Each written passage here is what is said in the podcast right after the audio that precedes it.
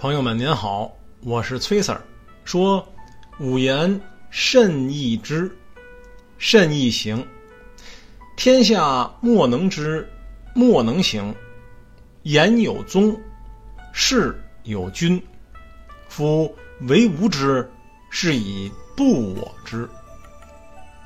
知我者希，则我者贵。是以圣人备贺而怀玉。什么意思呢？说我的道啊，很容易理解，很容易践行，而天下的人都不能理解，不能去实行。言论有宗旨，办事儿有主见。正因为不理解这个道理，所以不理解我。理解我的人很少，能取法于我的人啊，就更难能可贵了。因而有道的圣人总是穿着粗布衣，而怀里揣着美玉。老子在这一章里啊，用看似发牢骚的话语，再一次阐述了大道的特点。老子声称啊，自己的话虽然很简单，很容易理解。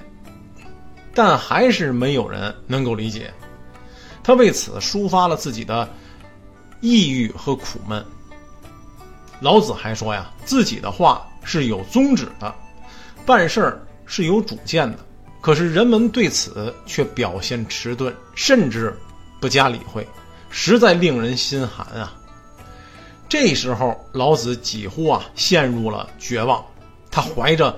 悲愤难耐的心情，抒发着自己的无限伤感。言有宗，事有君。夫为无知，是以不我知。这是他心中积聚已久的情绪的迸发。老子也是人啊，是有血有肉的情感动物，他的情绪也会在压抑的状态下瞬间爆发。五言慎易知。慎易行，天下莫能知，莫能行。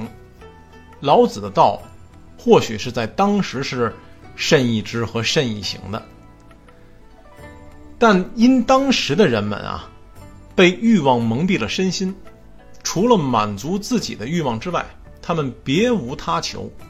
我们联系老子所处的时代的特点，就不难发现，老子的道在当时被冷落的情景。老子发此感慨，也是可以理解的。当时所流行的是啊，鼓励欲望的思想和理论。老子的无为思想显然是没有市场的。老子一向排斥欲望和妄为，这和当时的世风啊格格不入。人们的头脑啊被欲望冲塞着，根本没被老子的思想留一丝一毫的空间。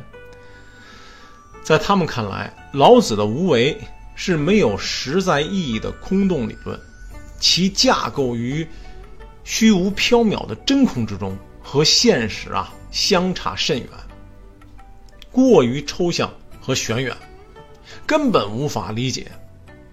而在老子看来呢，自己的思想是易于理解和行动的，在不能被人理解的情况下，老子的内心自然是苦闷的。这其中啊，也包含着他对当时统治者的失望情绪。老子主张啊，实行无为而治，他的一整套治国理论也被统治者呀束之高阁，不予理睬。老子对此啊，能不困顿抑郁吗？老子在本章的结尾谈到了圣人，哎，也就是得道者。得道者圣人的真实情态，他用了极其简洁的“背鹤怀玉”来概括圣人的外貌。圣人的外部特征啊，是穿着粗布衣服，和平常的人啊没什么两样。但在如此简陋、粗俗的外表下，掩盖的却是冰清玉洁的内心。老子称之为“怀玉”。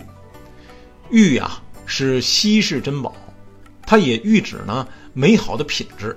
在这里啊，老子用玉来比喻圣人的纯洁内心和不与世道合污的高尚品德。我们从老子的思想中得到的启示是呢，真正的美丽是心灵的美丽，而绝非仅指外表的华美。我们所处的时代和老子所处的时代啊，相去甚远，但人们满足自己欲望的要求啊，是相同的。老子主张啊，克服自自身的欲望，达到内心的完美。这一思想在我们的这时代同样适用，而且有着十分重要的意义。当今社会，人们的内心啊，有着强烈的自我满足的欲望，对财富的极大占有，已成为许多人最大的人生目标。他们在追求财富的道路上，迷失了自己。将自己的灵魂啊驱赶到了一个无人的角落，独自哭泣去了。在他们华贵的包装下，掩盖的是多么虚伪的内心啊！还有的人由于时运不济，无法满足自己对财富的疯狂占有欲望，于是走上了邪路，断送了自己的前程，甚至于一生的幸福。这又是为何苦的呢？人生啊，来世不容易。真正属于我们的，只有我们的内心和灵魂。